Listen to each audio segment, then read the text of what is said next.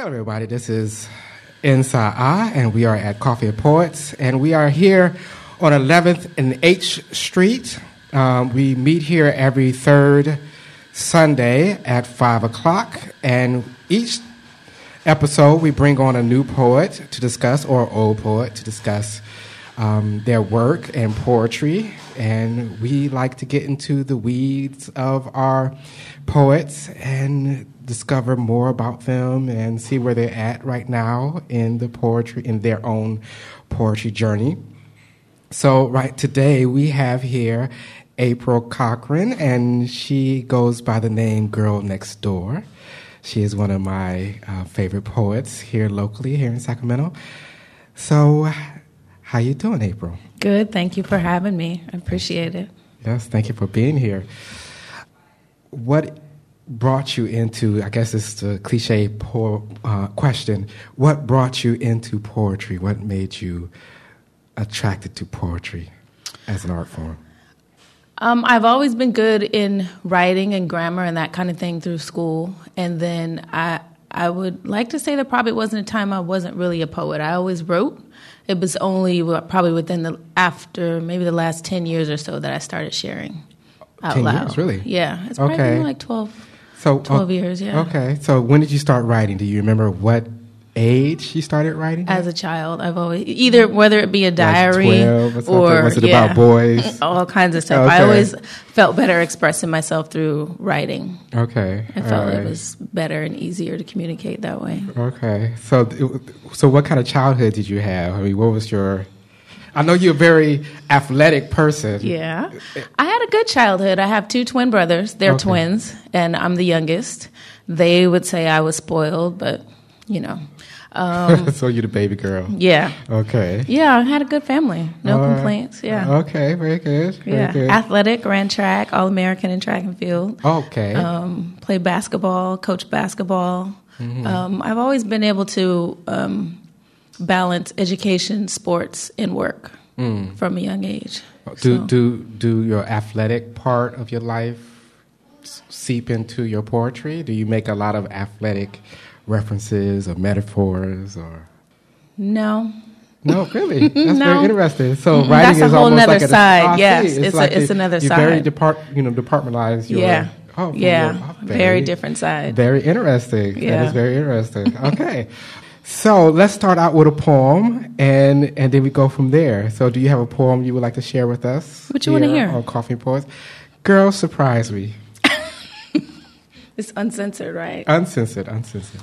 Thinking, I would say one of the more popular poems I have is Rebel Yell, A Letter to My Hair. And I have dreadlocks, and it was just kind of an answer, an apology to my hair for all the things that I put it through. Um, and so it's called Rebel Yell, A Letter to My Hair. I'm sorry I wasn't compassionate and slow to see your vision. I did everything I could to downplay your radiance and voice. You told me in so many ways, on so many days, it's just too early for retouches. My new growth had no shame. You wanted to be free, unbound, and proud. You didn't want to be heated up and beat up until you lay flat and lifeless with no conversation. You were full of texture and thickness and wanted everyone to know that you couldn't be caged. I let people tell me I needed a better flat iron, an upgrade in hair products, or that new pressing comb when all you wanted was to be left alone, to shine in your own way. My hair warned me keep it up, and I'll split up, shed off, and not return. Perms retreated after only a week, fearing that sharp new growth betraying me between touch ups, knowing I got at least another two weeks to go. I'll never forget that day my hair fought back. No one had ever seen anything like that. I began to wonder why I couldn't coax that one curl into falling just so, or why that style in the magazine wasn't so exact on me, why my hair seemed so unhappy. That nosy new growth always ruined close crop styles trying to be noticed. It would always return more fiery than the past batch, a rebellious reminder of its voice. It urged me not to waste time on wishing for what I didn't naturally have. Stop pursuing straight perfection, all the while leaving purple, black, and blue permanent scars of shaky hands and inattentive slips. It wanted to be greased and scratched from the roots. I'm so sorry I muffled your every attempt to speak to me with optimum, Hawaiian silky, and Creme of Nature. I was deaf to your screams. Can you ever forgive me? Thank you. That was nice. That was Thank nice. You. So, um, when did you, if for, for you guys out there that don't know, internet internet land, um, April is sporting some locks and and they're very nice locks. So Thank when you. when did you lock, when did you start locking your hair? I started locking my hair maybe eight or nine years ago, but I haven't had a perm in my hair maybe five or six years before that. Before that, I had like a curly afro or twist and something kind of kinky and short for a few years before I locked. So when did you start write? I mean, when did you write that poem? Was it right after you started the lock process? I would say it was in the beginning, somewhere in that transitional phase. Mm. I, I, don't I don't remember exactly, but it was it was towards the beginning just kind of making peace with my hair and what okay. I was doing then, to it. Okay, so what was the experience after you after you first got your hair locked? What was the what was well, the difference between some of that is a true story in there because the last time I did get a perm, um, my hair was not taking it. It seriously, um, one side was starting to curl up when she was going to the other side, and it was already a, a super, so it started burning, and it just it really literally was rebelling. It would not go straight, and it was just a moment like, why am I just doing this to my hair? My hair does not like to be pressed and, and laid down. My hair's always been very thick, mm. and people would say hard to manage, but I mean, having locks, thickness is the advantage in being able to hold locks. Mm. So my, my hair literally has been happy ever since. Okay. Yeah. All right. So your your hair is is smiling right now. Yes, I have happy hair. Happy hair. Very good. Uh, okay, so um, uh, that was you have a wide range of poetry. You you yeah. go from I've I've heard some poetry that are like that is a self acceptance mm-hmm. poetry, right? Then you have poetry that is more on the sensual side, mm-hmm. right? Then you have poetry that is that is I would say conspiracy theories mm-hmm. slash you know deep thought yeah right kind of thing yeah. Um, so what what is your and we already discussed that you have departmentalized your is it everything that you have kept on that other side of yourself? Like you, you got you have your sports and everything's nature that you do mm-hmm. your athletic side and then you have your literate side your creative side that mm-hmm. you have. So so is it everything that's that's over there? I mean what else is over there? Because is there is is the poetry that you write what you wish you were is it is it almost answering something inside of you that you wish you could to wish you could display more of? Or is it just this is who I am and I'm trying to express that I would out. say this is just who this is who I am, and it's another part of myself. I have mm. more than one dimension.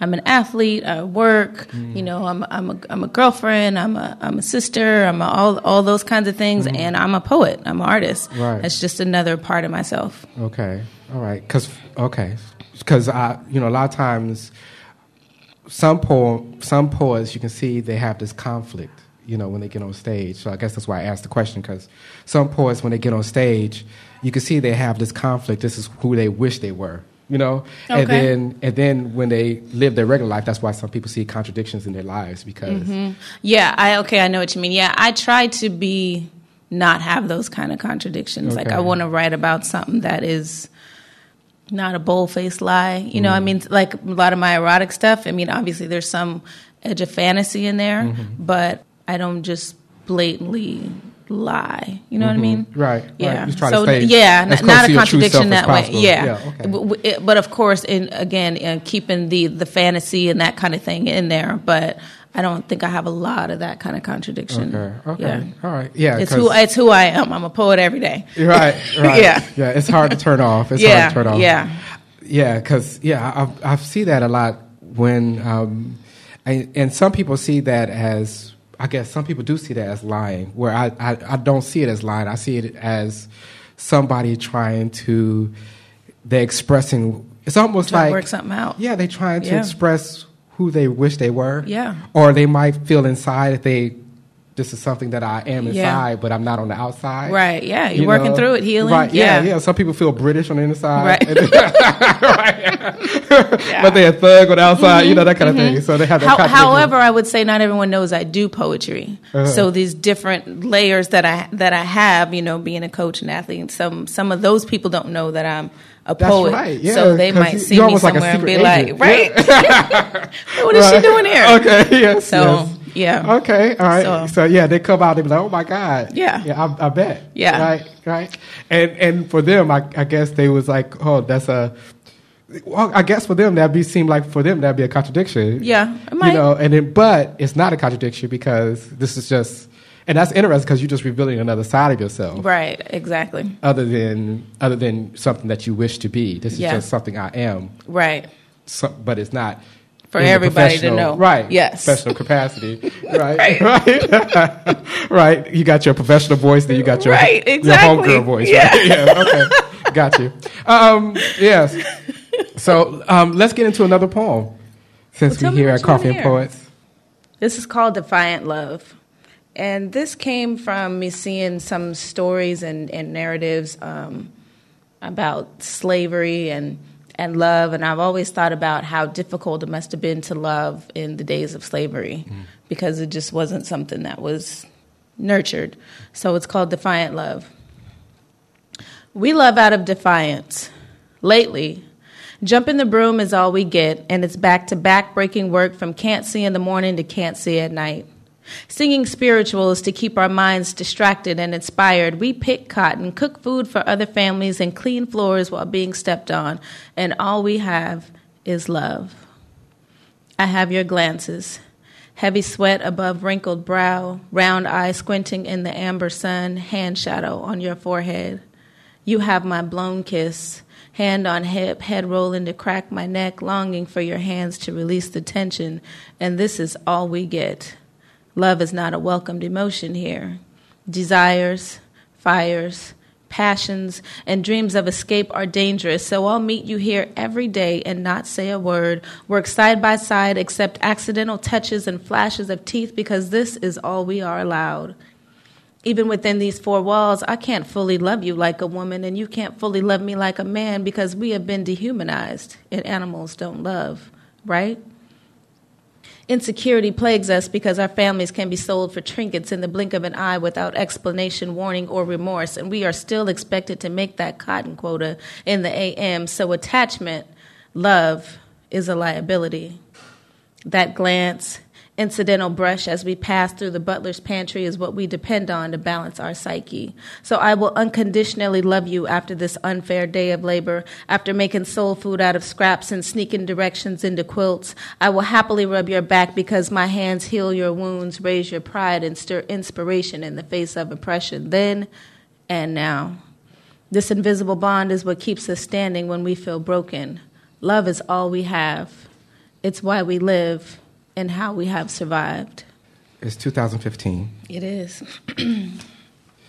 Where do you think we are when it's when it comes to since we went deep with that poem? Where do you think we are when it comes to race relations? And I w- I'm very interested to know what your your take is when it comes to where Black people are in 2015.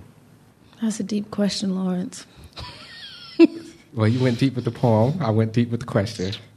I think there's a lot of divide and conquer going on to keep um, black people from loving each other because we don't love ourselves. And then it's hard to love each other. Um, it's hard. It's a lot of bullshit going on out there. It's hard to be in a relationship. It's hard to find someone that, that that's your match, your soulmate. Um, but like going back to this, I go back to thinking about how far we've come and how far um, how there was a time where love was not an option because there was so much other stuff going on. It just reinstills in me and inspires me to, you know, keep keep the faith because love is really all we have. Mm, really? Mm-hmm. Okay, so you you are a believer in love. Oh, yeah. will save the day, Hopefully, kind of thing. okay, theory. all right, very good. I believe Very in love, though, for You sure. believe yeah. in love. Yeah. Okay, all right, all right. Um, hmm. um, you know, I think with Martin Luther King, with the release of Selma, Selma, the movie that just came out, so there's a lot of interest, and it's Martin Luther King coming up, Martin Right. Luther King um, Day coming up, the March, and it just seems like we haven't progressed far enough, in my opinion.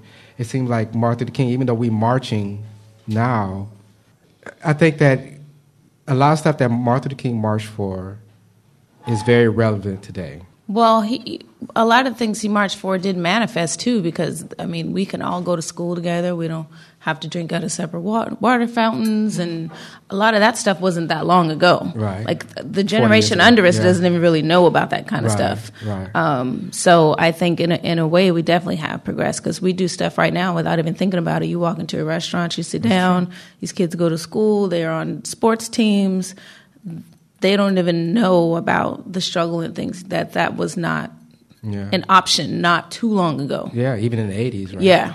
Mm, In some places, probably in the South. Yeah. yeah. Yeah, even in the 80s, it, it was a, it's a very, Some of those people are still alive with those thoughts about how black people are and segregation and that kind of stuff. Like they're still around, so we have progressed in a way, but lately it seems like we're going backwards. I know, it's kind of a, an interesting dichotomy in a way. Mm-hmm. I agree. You have personal freedoms, Right. But not racial freedoms in a way. It's kind of interesting where it has went. So you you okay as an individual, but then again, you're not okay as an individual. Now with the Is- police brutality going on. So it's Eric Garner and, Right. and things like that. Do you write? Do you sometimes write poems along social lines, social issue lines? Do you think that poetry can tackle those kind of big questions or nuanced questions? Absolutely. Hmm. I mean, we're still talking about the revolution won't be televised, and that was written how long ago? So yeah, We still looking for a revolution. Mm-hmm. Yeah, we still quote quote poets and lines and stuff that are still relevant, or still we still feel attached to that come from poets and poetry. So yeah, so, do you think a revolution is coming, or I don't know. uh, I don't know. uh, you don't feel it? Mm. No. Was were you deep in the Occupy? Do you think anything about the Occupy movement, or and even with the present day hands up? So, what do you think about marching? Do you think that that could do anything to? I don't march, um, or I, I mean, I went to the marches and stuff when I was younger, but I think nowadays it's more of just something to do. Like people are like, "Oh, you going to the march?" Like just go walk. oh, really? I don't it's know like if I'm gonna meetup. get in trouble for that, No, but yeah, okay. I- that's that's how it feels to me. Right. Um, and I'm not there, so I guess that's not fair for me to say. I don't know what happens. I don't know if there's a rally or you know, that. I don't get the the energy because I'm not there. But that just it just seems like it was much deeper back then, and maybe it was deeper back then because it was more urgent. Mm. Um, but nowadays it just seems um, not as deep. I don't know if it's as effective, you know, because it's like, well, we're going to march and then what? We're to go back home? You know, I, I'm more interested. Mm. Gotta in- work tomorrow. Right, right. So we got to leave. You know, we got to shut this down. Go to work. so, Okay. so, know. wh- where, I mean, uh, granted that we quote poets that came before that were really, I would say, on the edge, like the the Black Arts Movement. They was on the they were on the edge of poetry as a liberating force. Mm-hmm. Is there any poem? Is is there any poem that you have that you wrote that you thought to yourself, I think this might change something? Uh, Is that even something that you aspire to as a poet? um, I don't know if, if my poems will ever change anything or anybody. I almost write from a selfish place to get to to almost vomit the energy out of myself because I, I need that to come out like being pregnant with something. Um, and I've I've looked at some things that I've written and been like, oh, I had a lot inside. Um, I, I don't know if someone else walks around. I, I, I think if if you hear something from me, it will at least make you think about something in a different way or feel some kind of emotion. But I, n- I don't think my poem is like going to change the world or anything. So mostly But- it's about it's about. Are you trying? Oh, so it's more of a release than it is. Yes. Got you. instead of you changing? I have to write, mm. or I almost feel like sick inside. Mm. I have to get some things out. Um, even like now, I have snippets of things in my head, and I know eventually I have to get out on paper. Right. It can't just stay inside. Right. right. So. Right. I see that you have a poem. Is that ready to go? Um, I can I can spit this. Yeah, go ahead and do that. Okay, it's called Truth. It's a lot of questions, and it, and actually, that this came to me like um, I don't remember what I was watching. Might have been, might have been a combination of a few things I had had seen over an amount of time, mm-hmm. and I just had a lot of questions, and so this that's kind of how this is written. So it's called Truth. Why was Osama your rebellious trainee, but you acted like you didn't know him when the shit hit the fan? Why do you think terrorists only wear turbans when you've seen the damage of Timothy McVeigh, Cho Seung-Hui, Dylan Klebold, Eric Harris, and the Unabomber after he was the subject of CIA sponsored psychological experiments at Harvard? Why do you get more time for crack than cocaine? Is it because crack is the poor man's drug and cocaine is the rich man's drug? Why do black men make up only 6% of America and over one third of the prison population? Why, why are black Americans nearly eight times more likely than white Americans to be HIV positive? Why does Charles Manson, the Menendez brothers, and Scott Peterson get more mail than your local congressman? Why didn't Casey Anthony just give her baby to her parents if she wanted to run the streets? When did murder become entertainment? When did we become desensitized to babies being murdered and pregnant women being kidnapped? Why did OJ do it? Why did Mark Fuhrman lie? Why did Johnnie Cochran die? Why didn't Malcolm cancel his speech at the ballroom? When did the MLK holiday become just another day to catch up on errands? Why don't most people know blacks weren't even considered to be human beings at the signing of the Declaration of Independence and wonder why we can take or leave the 4th of July holiday? You wonder why I question religion, racism, and oppression when the first slave ship to arrive in America was named the Good Jesus? Can't you see today's hip hop catchy beats and rhymes are programming you for so much self hate, unrealistic expectations, and verbal abuse that it doesn't even register anymore because you just like the beat, right? Why does it seem like when we had something to fight for, we stayed together forever like our great grandparents? Why are more and more grandparents raising their children's children on Social Security? How can Publishers Clearinghouse afford to give random people $5,000 a week for the rest of their lives when we have hungry, homeless, uneducated people right here? Why do the natives believe we came from star people? Egyptians build the pyramids to mimic Orion's belt and see lines and designs only visible from the sky in Nazca. How can you believe Roswell really didn't happen? Can you explain Area 51? Have you seen Bigfoot? What happened to the giants that used to inhabit the earth? Numbers 1333. Why are UFOs testing, tagging, and releasing us? Oh, kind of like we do deer, dolphin, and other wildlife. Why is over 97% of our DNA the same as chimpanzees? Who says animals don't have feeling? Please stop animal testing. Who still believes white is right, straight is best, and male is dominant? Did Heaven's Gate ever meet up with that starship? Can you still hear the cries at, at can you still hear the baby's cries at Jonestown? Who in the hell told Warren Jeffs that raping children made him a prophet? Do you really believe LAPD didn't plan to set Christopher Dorner's ass on fire with the same highly flammable tear gas used in Waco's disaster, the one they want you to forget about? How can we stop police brutality? What makes you think you can pacify us from your high rise office space? Get in touch and tell us the truth. Mm-mm. All right. Thank you, thank you, thank you. Well, that was very interesting, thought provoking questions um, that you raised there. As we already discussed, you have a wide range. Mm-hmm. A wide range. So uh, I'm gonna go in two two directions. I'm gonna first right. go here, and then I'm gonna go somewhere else. Spoken word poetry. Mm-hmm when when did you start doing spoken word poetry? You wrote first, right? Mm-hmm. And then what led you to go into spoken word? Um, me and my friend Kelly. Hey, Kelly. Um, we kind of had that journey together. We both performed at Luna's. We finally got up enough urge to get on the stage at Luna's, and it was maybe like I said, over 10 years ago, we had kind of been writing independently, and then we kind of met and we kind of trusted each other to start sharing our stuff. And it was kind of like, oh, we dream one day to like actually be on stage. and we were just happy to just like get through one piece and then who would know like 10 15 years later we'd be featured poets like mm-hmm. all over so it, it's a different experience to to perform than to write mm-hmm. So i like both though mm-hmm. so how did you feel when you first featured my first feature um, i think that was at um, what you call it with the one that Flo Real had I think that was when you started coming around at uh, at the touch. Oh, touch of class. Yeah, okay. I, it was probably probably around over there. I was probably really nervous. I still get nervous. Nervous right now. Yeah, nervous over everything. Really, really nervous. But it was like a like a bug. Like a, it's like you couldn't couldn't go back. Yeah. To just being in the show. Yeah. Either you love it or hate it. Right? Yeah.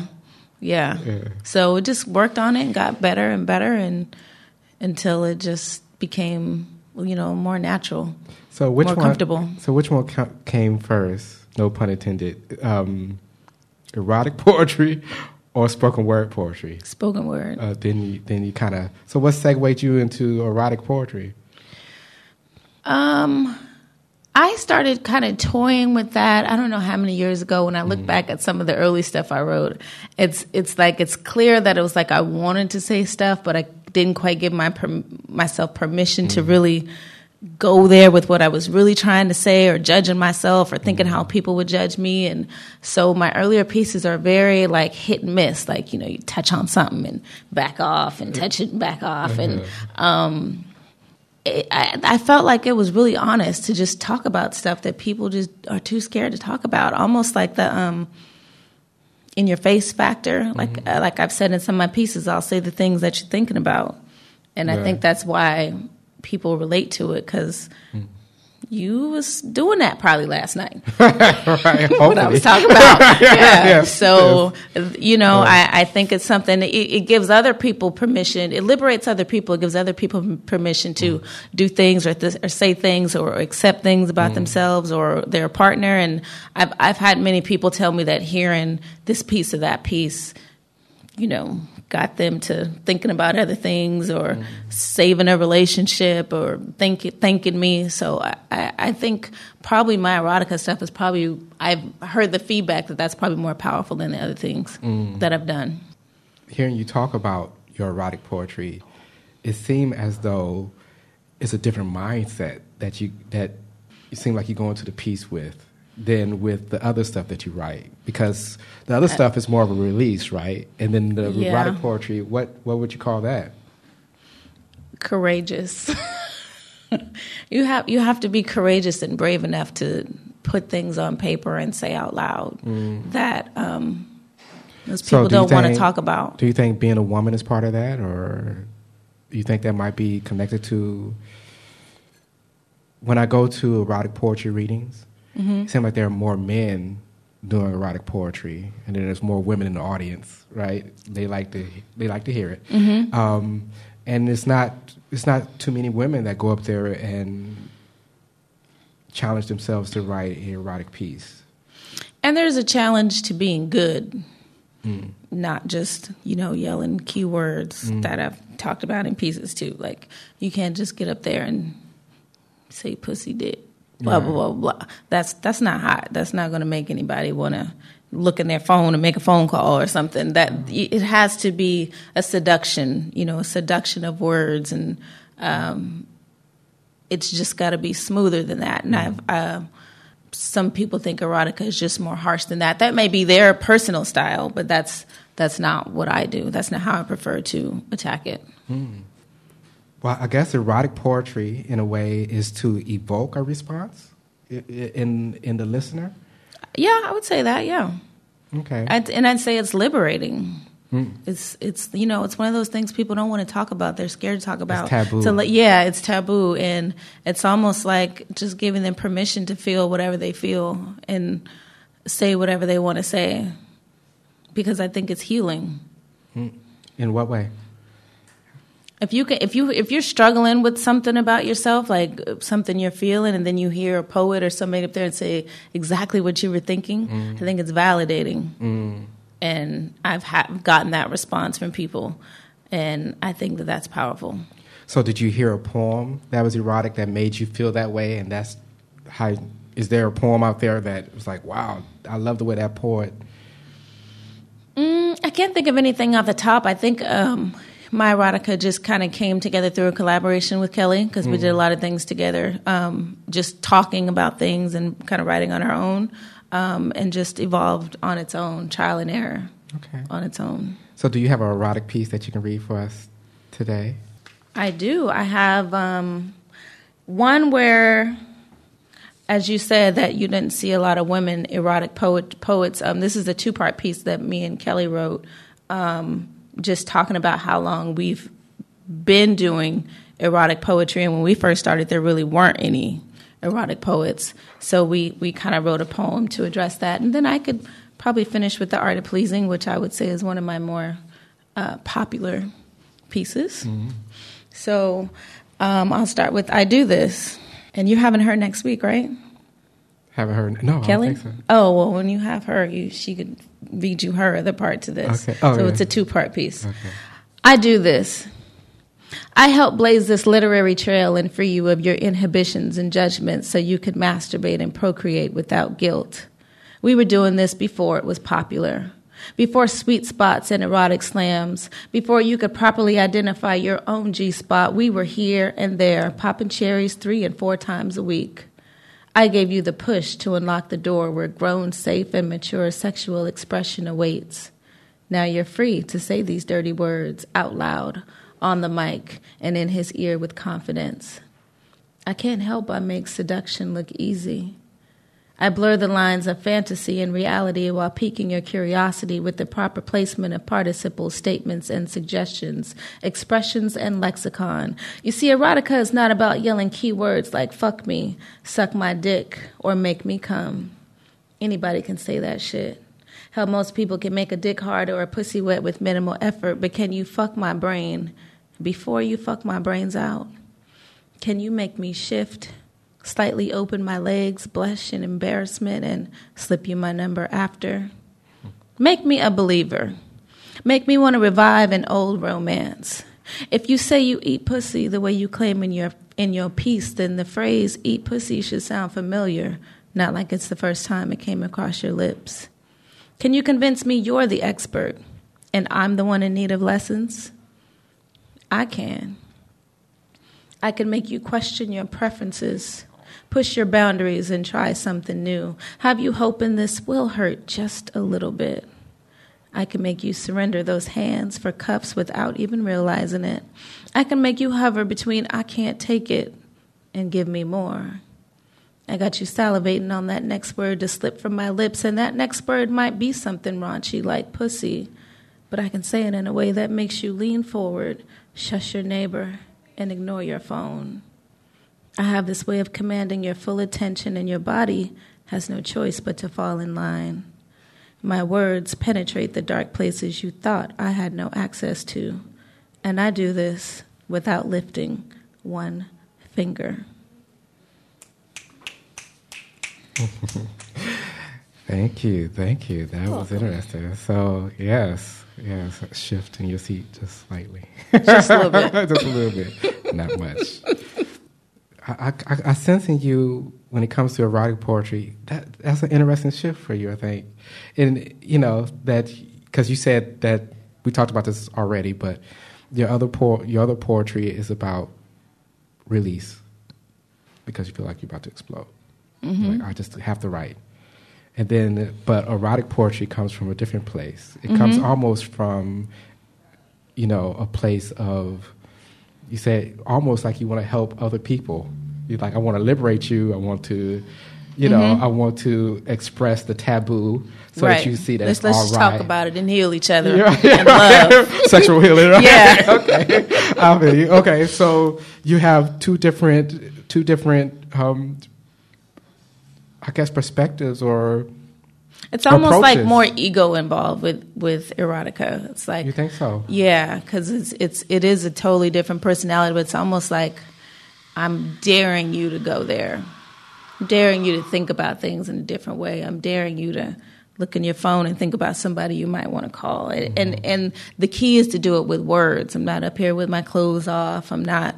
Um, you know, doing anything. There's a fine line between raunchy and being sexy mm-hmm. and being seductive. And, you know, like I said in the piece, it's not just about saying a whole bunch of the, the, the key words because mm-hmm. that's not sexy. Mm-hmm. You got to be able to say it in the in the right way and the right phrase to, that mm-hmm. leaves them wanting more. And it's just with words.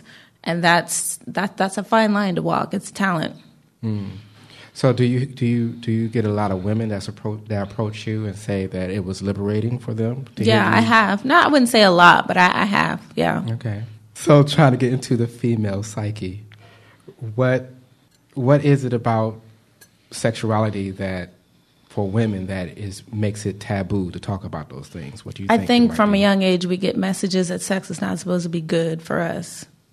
It's supposed to be good for the man. You know, we're just almost like just part of the equation, but it's not something that we own or that you know we could say I want it this way. I want you know those those kinds of things are mm. not talked about in the open. I don't think women receive those kind of messages because then you get the message that you're a hoe mm. if you. Um, want to sleep with more than one man, or if you have mm. different preferences, you know, you just get different messages about that, and it's not fair. So, I, I hope that someone would hear this and you know vibe. Yeah something in there that that they can relate to mm-hmm. to help them feel that better. it's okay to feel that way. Mm-hmm. it's okay to to want some. It's all right. Yes. Yeah. Yes it's okay it's all right. doesn't make you a bad person. Mm.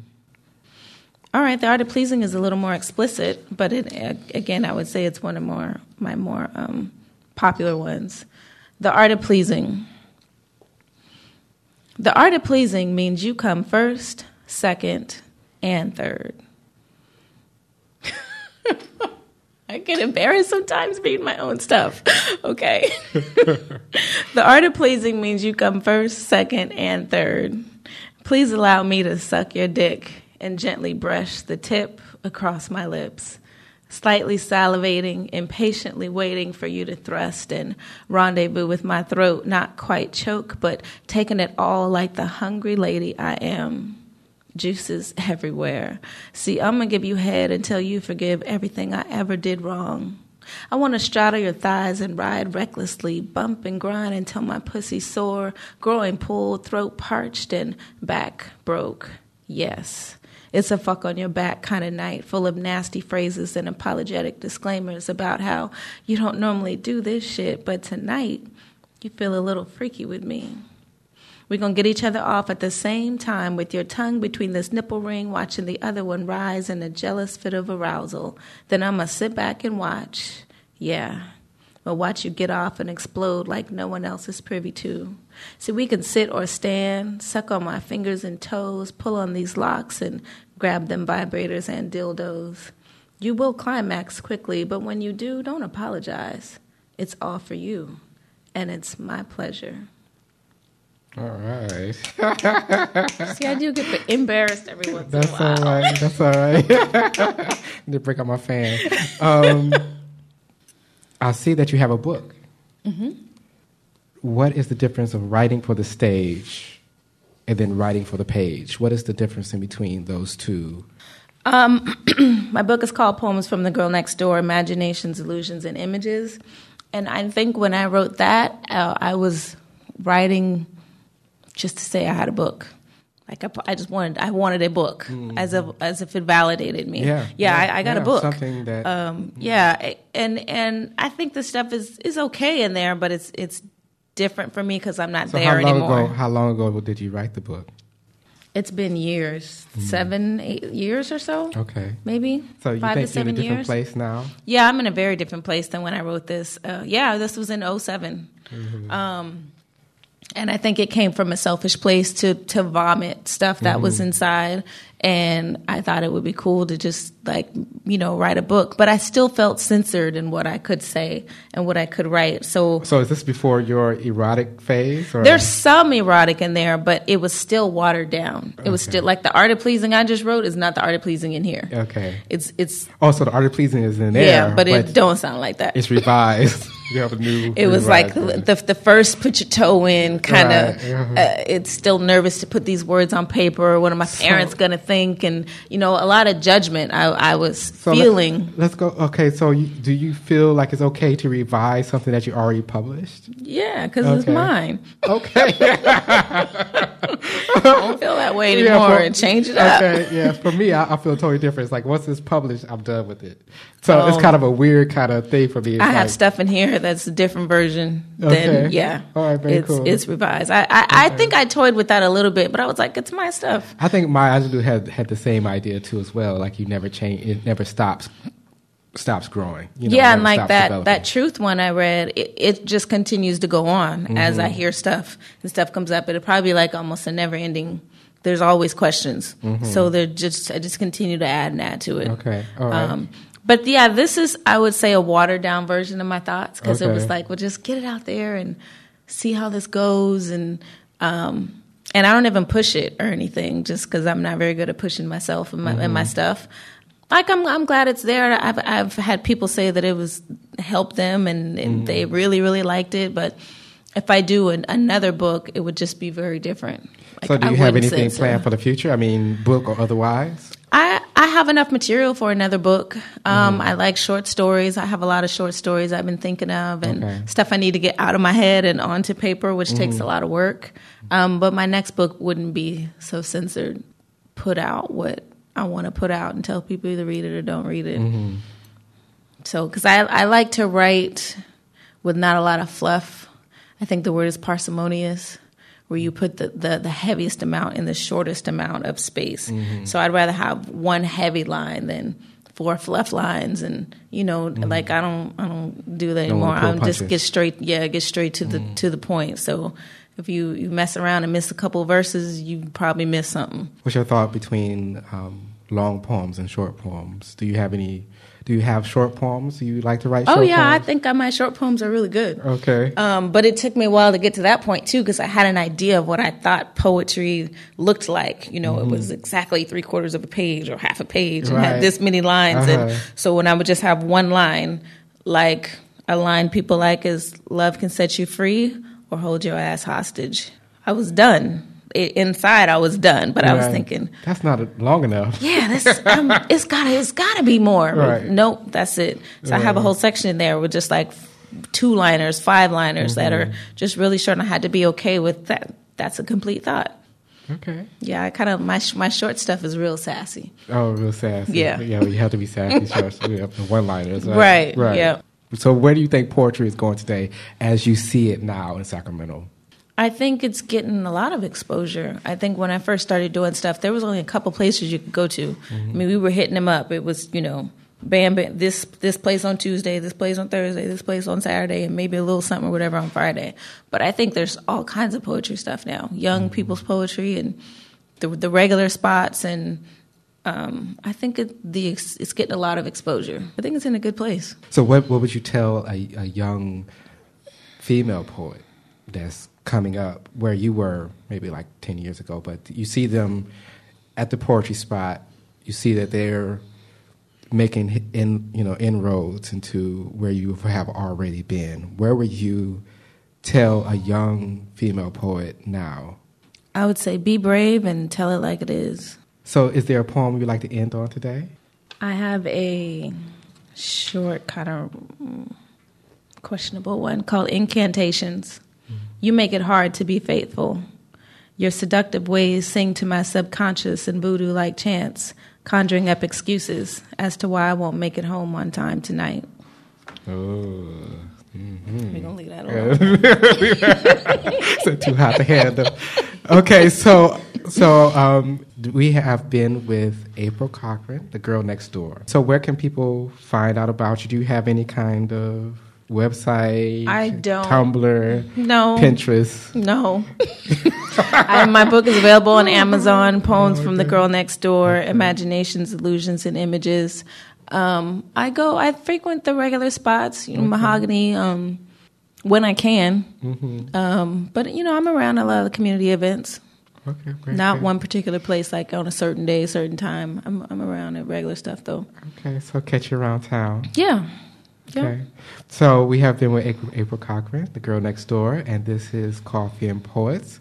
We meet here every third Wednesday. We have very we have in depth conversations with local poets, and every third Sunday at five o'clock right here at Naked Lounge. Thank you Thank for you. listening.